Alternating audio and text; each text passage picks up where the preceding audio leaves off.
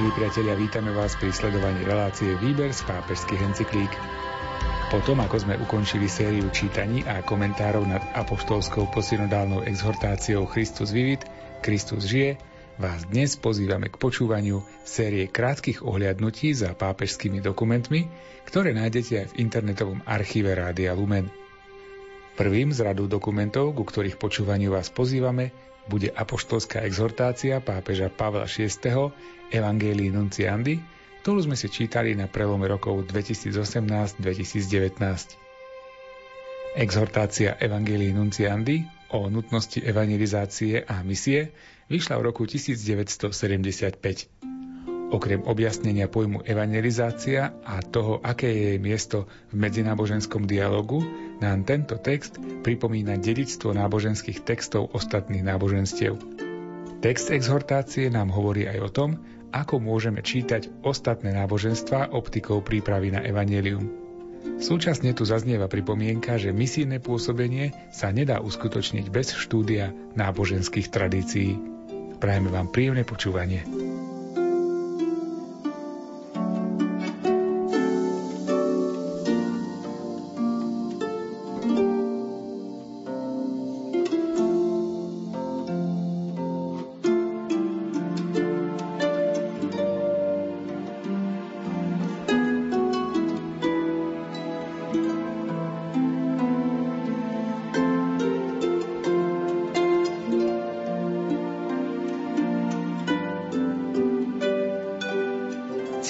Má v úcte a vysoko si váži také nekresťanské náboženstvá, pretože sú živým zvýraznením duchovna širokých ľudských skupín.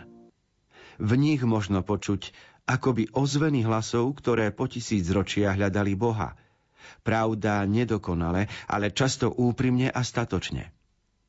Tieto náboženstvá vlastnia veľmi podivuhodné dedictvo krásnych náboženských textov – oni učili generácie ľudí modliť sa a v nich možno spoznať akoby nespočetné semená slova.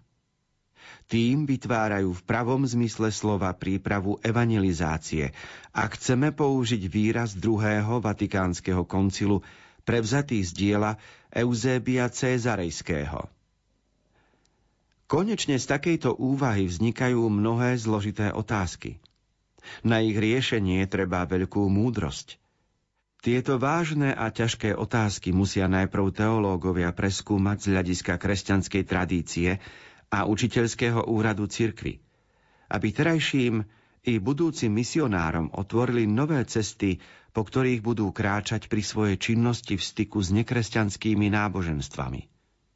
Ležani úcta a vysoké ocenenie týchto náboženstiev ani druh spletitých, nadhodených otázok neprivedú církev k tomu, aby mlčaním zakrývala evanielium Ježiša Krista, pokiaľ ide o nekresťanov.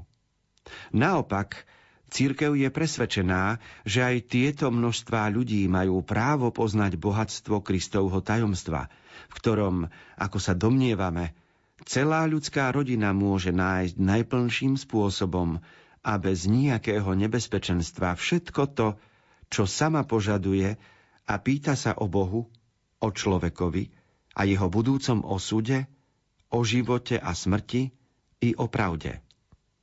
Preto tiež, ak ide o formy prirodzených náboženstiev, si církev myslí, že mocou Ježišovho náboženstva, ktoré ohlasuje evangelizáciou, môže skutočne spojiť človeka s Bohom, s jeho živou prítomnosťou a účinnosťou a spôsobiť, aby šiel v ústrety tajomstvu Božieho odcovstva, ktoré je ľudskému pokoleniu naklonené. Inými slovami, prostredníctvom nášho náboženstva môže skutočne nadviazať s Bohom pravý a živý styk, čo iné náboženstvá nemôžu, aj keď sa zdá, ako sa vraví, že dvíhajú ramená k Bohu.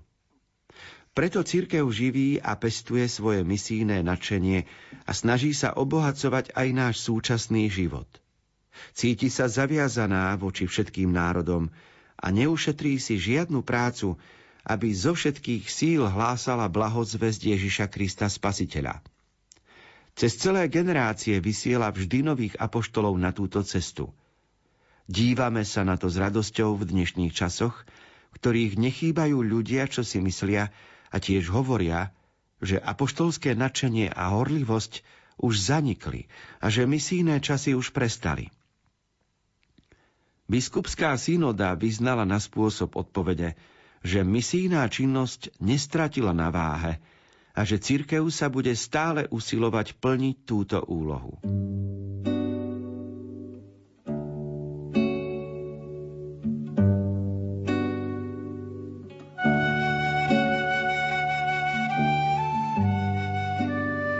Keď sa hovorí o nekresťanských náboženstvách, máme tým na mysli veľké svetové náboženstva, ako je islam, buddhizmus, hinduizmus, šintuizmus. Kresťanov je tretina vo svete, takže ak máme 7 miliard ľudí, možno 2 miliardy sú kresťanské.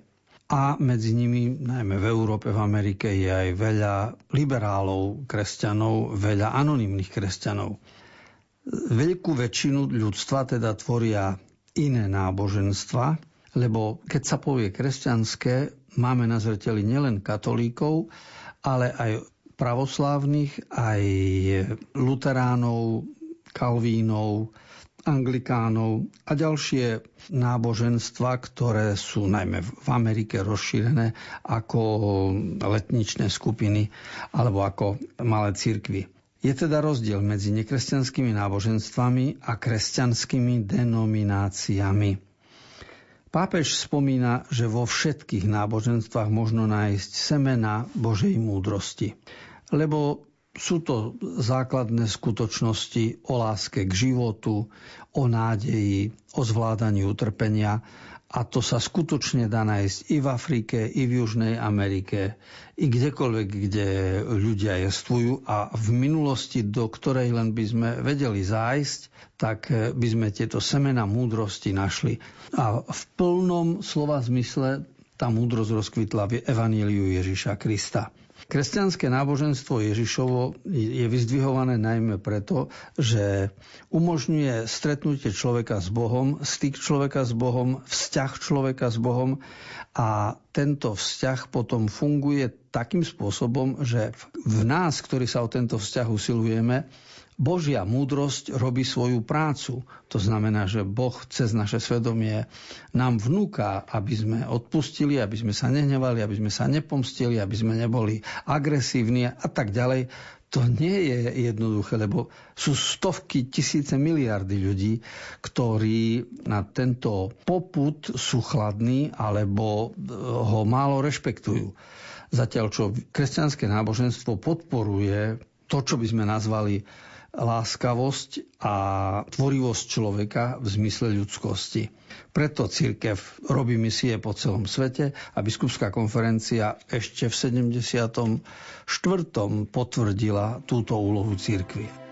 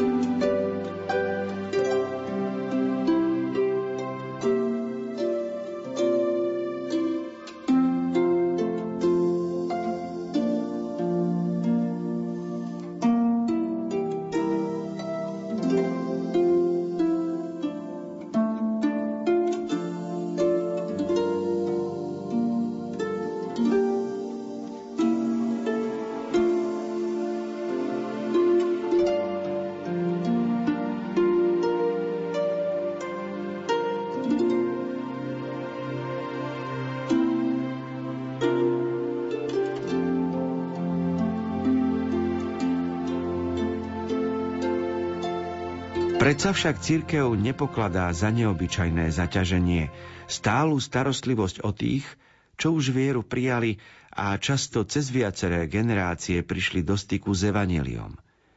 A tak, aby ustavične dozrievala viera u tých, čo sa už pokladajú za veriacich. Snaží sa ju zdokonaľovať, prehlbovať a živiť, aby sa stali ešte opravdivejšími veriacimi.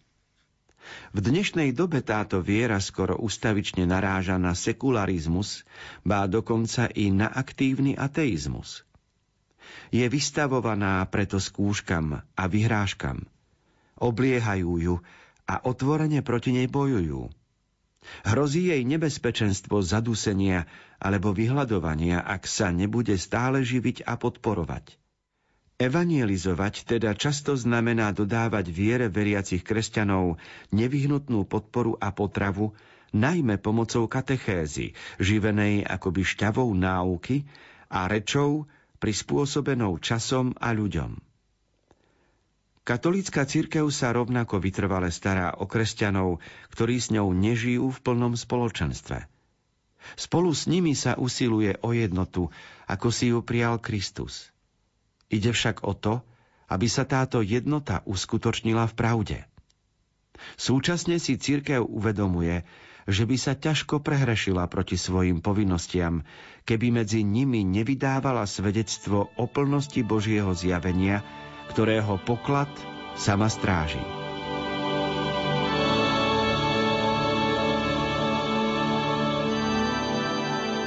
Stále hovoríme o príjimateľoch evangelizácie, čiže o tých, ktorým je evangelizácia určená, adresovaná. V článku 54 pápež spomína kresťanské prostredie, ktoré je poznačené sekularizmom. Je to latinské slovo sekulum je svet, to znamená zosvedčenie. Náš európsky svet z hľadiska náboženského je svojím spôsobom zosvedčený a to potom vplýva aj na kvalitu našich vzťahov. A preto, aby sa viera ukázala v pravom zmysle, v pravom svetle, ako významná hodnota a nielen ako tradícia, preto je potrebné evangelizovať aj dnes. A o tejto evangelizácii sa hovorí aj v súvislosti s kresťanskými náboženstvami, ktoré nepatria k nekresťanským, ale nie sú v splnom spoločenstve s katolickou cirkvou. Takže tí, ktorí sú pravoslávni, alebo evanielici, luteráni, alebo kalvini, alebo anglikáni, nemajú plné spoločenstvo zatiaľ s katolickou cirkvou, No a spolu s nimi vedieme dialog, otvárajú sa mnohé otázky o krste, otázky o tom, čo by bolo možné uznať a napraviť ako krivdy z nedávnej minulosti, pretože roztrieštenosť a rozbitie vidíme ako ľudské činy, ktoré neboli najšťastnejšie. A teda aj ekumenizmus je určitý druh evangelizácie.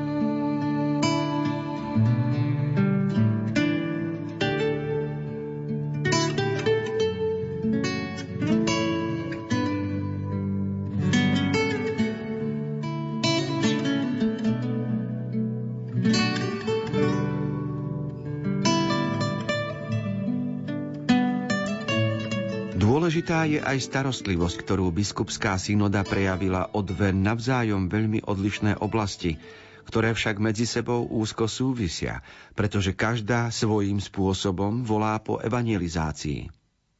Prvú z nich možno nazvať postupným rastom nevery v modernom svete.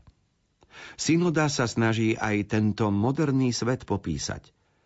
Koľko myšlienkových prúdov sa skrýva pod týmto všeobecným pojmom, koľko hodnôt a protihodnôt, koľko skrytých túžob a zárodkov skazy, koľko starých presvedčení, ktoré miznú, aby ustúpili novým, naliehavejším, silnejším. Z duchovného hľadiska tento moderný svet vyniká v tom, čo jeden súčasný autor nazval drámou ateistického humanizmu. Na jednej strane treba konštatovať v samotnom strede tohto sveta jav, ktorý sa stáva takmer jeho najprekvapujúcejším znakom a ktorý nazývame sekularizmom.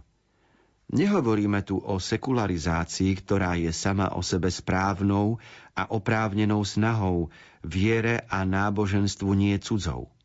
Pod sekularizáciou rozumieme snahu odhaliť v stvorení, v každej veci a v celom vesmírnom svete zákony, ktorými sa riadi s určitou vlastnou anatómiou, v presvedčení, že tieto zákony ustanovil stvoriteľ.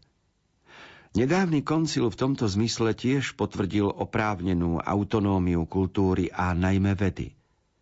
Pod sekularizmom rozumieme také poňatie sveta, podľa ktorého sa tento svet vyvinul sám od seba, takže netreba hľadať príčinu v Božom stvorení, ktoré sa tak stáva zbytočným a ako si prekáža. Pretože takýto sekularizmus zdôrazňuje moc a veľkosť človeka, končí vždy tým, že o Boha nedbá alebo ho aj popiera. Nové formy ateizmu, včítane antropocentrického ateizmu, nie už metafyzického, ale pragmatického, programového a bojovného, vyrastajú práve z tohoto sekularizmu. Denne sa mnohými spôsobmi ukazuje spojitosť s týmto ateistickým sekularizmom. Svetácky spôsob života, zameraný len na to, čo sa skonzumuje, pôžitkárstvo, ktoré sa vyhlasuje za najvyššie dobro, túžba pomoci a vláde a toto vyvoláva rozličné napätie. Toto všetko sú neľudské vplyvy onoho humanizmu. Predsa však je to zaiste obdivuhodné a proti mienke mnohých nemožno popierať, že v tomto našom dnešnom svete jestvujú spojivá s kresťanským náboženstvom, bá dokonca evanieliové prvky, ktoré spôsobujú aspoň to, že duše v sebe pociťujú akúsi prázdnotu a unáša ich túžba po dobre. Nebolo by zveličením povedať, že ide o akési tragické volanie sveta po evangelizácii.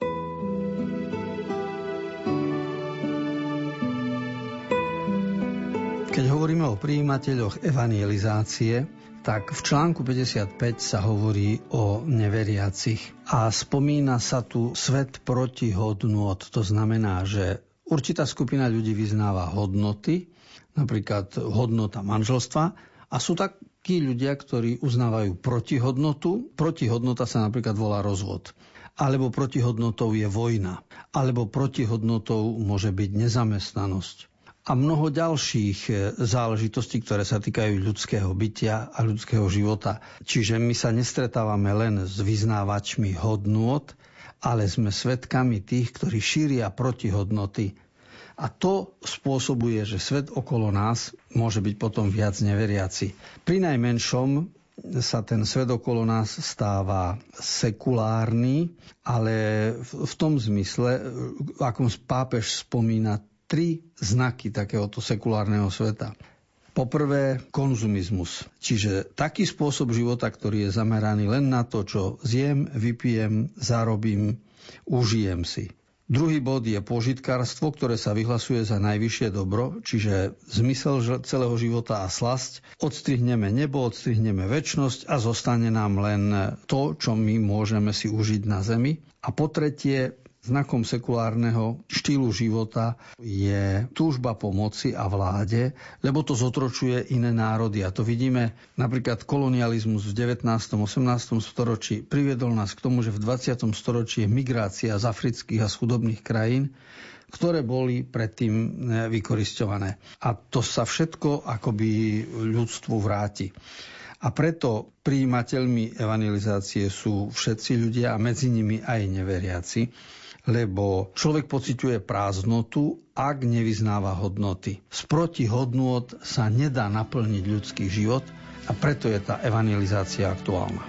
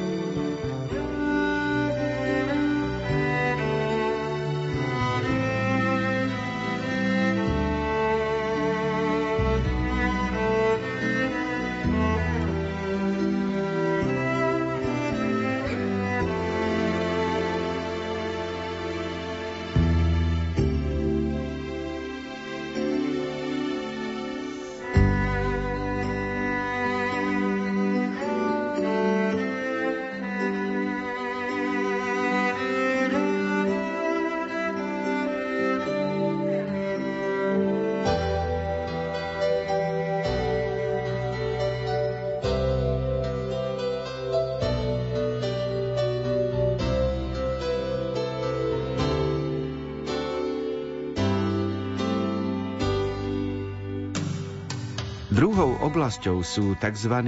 matrikoví katolíci. Dnes je to veľký počet pokrstených, ktorí, pravda, zväčša výslovne svoj krst nezavrhli, ale značne sa od neho vzdialili a nežijú podľa neho. Títo matrikoví katolíci sú v dejinách kresťanstva veľmi starým zjavom, ktorý vzniká z akejsi prirodzenej slabosti a vnútornej nedôslednosti, ktorú bohužiaľ nosíme sami vo svojom vnútri.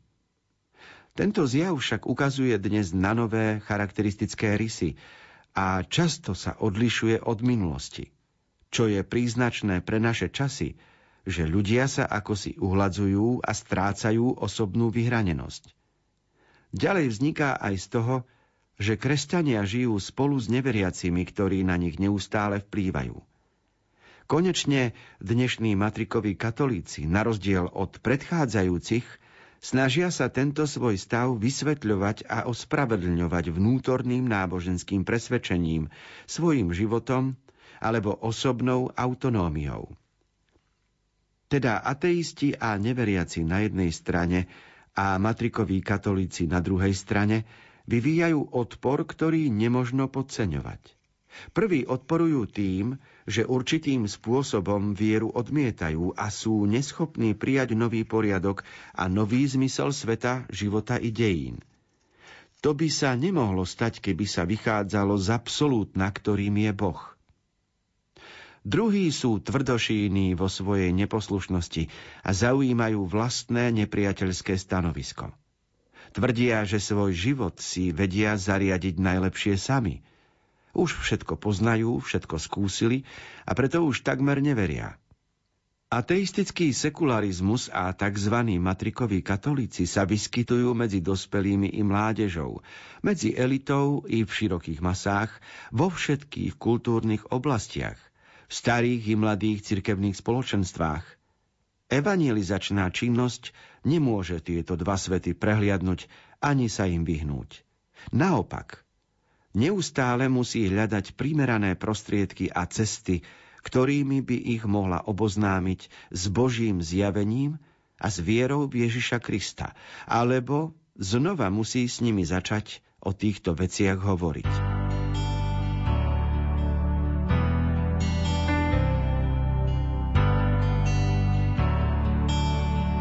Stále sme v piatej časti apoštolskej exhortácie Pavla VI.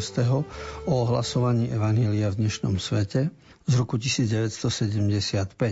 Spomína tu ateistický sekularizmus a matrikových katolíkov ako dve skupiny ľudí, ktorým je evangelizácia určená a popisuje aj, čo sú to ateisti a popisuje aj detailným spôsobom, ako sa kresťanstvo dá zúžiť, urobiť iba nejakou tradíciou, zvykom, takže človek skončí ako, iba ako matrikový katolík. Hovorí sa taký vtip, že na polnočnej omši pán Farár na konci zablahožal pekné Vianočné sviatky všetkým prítomným a niektorým z prítomných zablahožal už aj pekný nový rok a niektorým z prítomných zablahožal už aj požehnanú Veľkú noc za oblievačku a niektorým z prítomných zablahožal aj k úspešnej dovolenke, ktorá bude v lete. Lebo sú aj takí, ktorí prídu raz za rok na polnočnú. A to je situácia, ktorá sa volá matrikoví kresťania. Samozrejme, že vždy aj každý veriaci sa musí starať o zvedadenie svojej viery, oprašovať ju a dávať pozor na to, čo by vieru znehodnotilo. Evangelizácia teda má medzi svojimi adresátmi práve tak ako ateistov, tak aj matrikových katolíkov.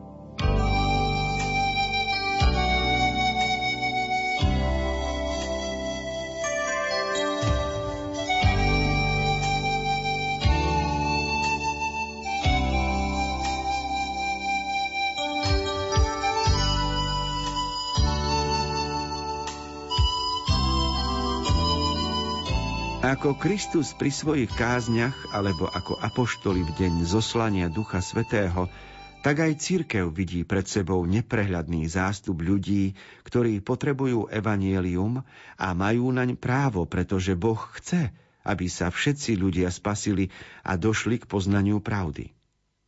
Církev si je vedomá svojej povinnosti hlásať spásu všetkým ľuďom, a vie, že evanieliové posolstvo nie je vyhradené len malej skupine privilegovaných či vyvolaných osôb, ale že je určené všetkým. Ako Kristus, aj církev práve tak cíti úzkosť nad blúdiacimi a vyčerpanými zástupami, ktoré sa podobajú ovciam bez pastiera a tiež často opakuje jeho slová. Ľúto mi je zástupu. Uvedomuje si tiež toto – ak sa má hlásanie Evanielia stretnúť s účinkom v srdciach tohto zástupu, musí sa obrátiť s týmto radostným posolstvom na spoločenstvo veriacich, ktorí ho potom môžu a majú sprostredkovať aj iným.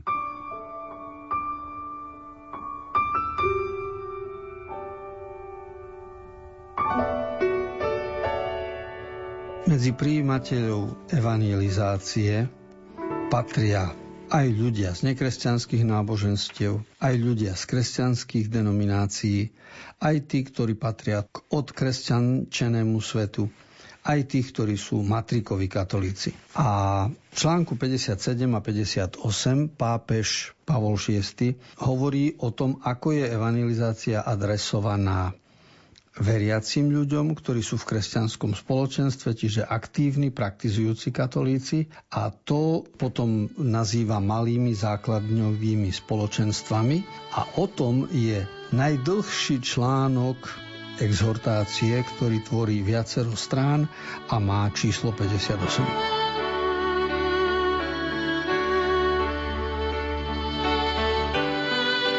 Priatelia, v relácii Výber z pápežských encyklík sme sa dnes vrátili k zamysleniam nad apoštolskou exhortáciou Christus vivit, Kristus žije, ktorú sme si v premiére čítali na prelome rokov 2018-2019.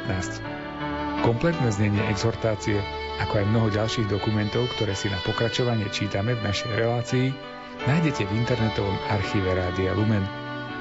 Za pozornosť vám ďakujú a lúčia sa autory relácie Výber z pápežských encyklík Miroslav Kolbašský, ktorý načítal text exhortácie, Anton Fabián, autor komentárov k textom, no a od techniky vám príjemný deň prajú Jaroslav Fabián a Martin Ďurčo.